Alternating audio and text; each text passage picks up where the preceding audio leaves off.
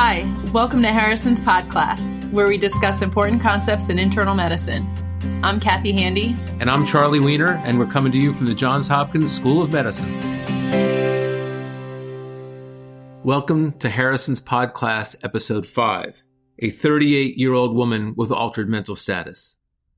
I'll read the question. A 38-year-old woman is brought to the emergency department by her spouse because of decreased mental status. She had knee surgery 2 days ago and was prescribed oral oxycodone for pain. Her spouse notes that she finished the entire 7-day supply during that day. He denies any seizure activity.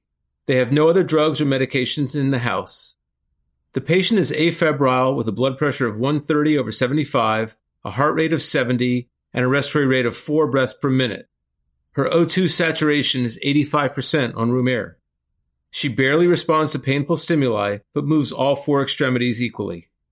Before we get to the question and the answers, Kathy, what are you thinking so far? What we hear so far is that the patient had a recent orthopedic procedure and she was prescribed oxycodone, which is an opioid medication, for 7 days. That may be a reasonable duration depending on what the expected recovery is following her surgery, but it's clear from the case discussion that she took too much of it. These drugs work centrally and can cause significant respiratory depression and sedation, which we hear from her exam being that she barely responds to painful stimuli. What do you take from her vital signs? The most notable vital sign is that she's hypoxic with an oxygen saturation of 85% on room air. If we heard about that alone in a postoperative patient after an orthopedic procedure, pulmonary embolism would be high on the differential. But in her case, we also hear that she has a very reduced respiratory rate at 4 breaths per minute, but her blood pressure and heart rate are within normal, and that we wouldn't necessarily expect from a pulmonary embolism. Therefore, I think it's way more likely that her hypoxia is due to hypoventilation, and I would expect this to respond to supplemental oxygen. A blood gas in this case would be useful to distinguish those two, in that an opioid overdose will typically cause a respiratory acidosis, where most cases of pulmonary embolism present with a respiratory alkalosis. So you suspect an opioid overdose. So let's go through the question and the answers. The question asks, which of the following medications is most likely to improve her mental status? Option A, albuterol. Option B, alvimopan. Option C, flumazenil. Option D, n-acetylcysteine. Or option E, naloxone. Which of those will help reverse an opioid overdose? The antidote to opioid overdose is naloxone, which is an opioid antagonist. And that can rapidly reverse the respiratory depression, which is causing her hypoventilation, and also the sedation, which is causing her decreased mental status. It's commonly used now to treat recreational or illicit or narcotic overdoses, and it can be prescribed to patients at a high risk of overdose too. The big thing to remember is that it's very short-acting, so she may need repeated doses or a naloxone drip if the half-life of the medication that she took is much longer than the antidote. So the answer to this question is D, naloxone. That's the medication of the ones listed that's most likely to improve the mental status of a patient with any kind of opioid intoxication. But what about the other answers, Kathy?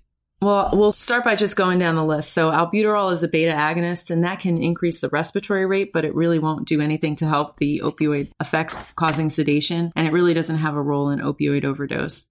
Alvimopan is an oral opioid antagonist, but it really only works on the gut, and that's why it's approved for use really just following surgeries. So it can counteract the peripheral side effects of opioids, such as constipation, but it really doesn't have any central actions. So in her case, where we're most concerned about her mental status, this wouldn't help at all.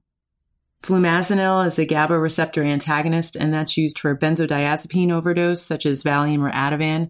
A benzo overdose would present similarly to this patient, and the reason that I went with narcotic overdose is because we heard from the husband that she had oxycodone in the house and that there were no other medications. So it's important to think about if there were additional medications that the patient may have taken, but with a good medication history and collateral information too from the family, I don't suspect that this is playing a role.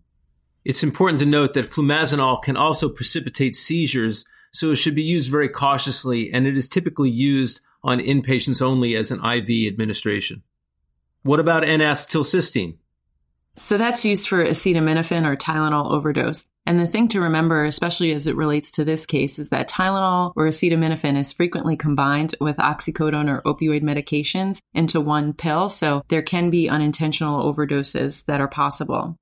Clinicians should make sure to check medication bottles or review medication or pharmacy records to see if Tylenol or acetaminophen was included as a combination pill with opioids. And certainly if there was any suspicion that there was acetaminophen combined with the opioid medications, or if there are any abnormalities of liver enzymes on lab work, then a Tylenol or acetaminophen level should be checked. It's so easy to check one of those levels that I think any patient with a suspected overdose, it's worth just checking anyway. So the teaching point in this case is that opioids can cause respiratory depression, hypoxemia, possibly with concurrent hypercarbia if checked by blood gas, and those can be reversed with the short-acting antagonist naloxone. In addition, clinicians should be very careful to elicit an accurate medication history to make sure that there is no other co-ingestions that could be contributing to the presentation. For more information, check out Harrison's Internal Medicine chapter on pain, the pathophysiology and management, or the online chapter on opioid-related disorders.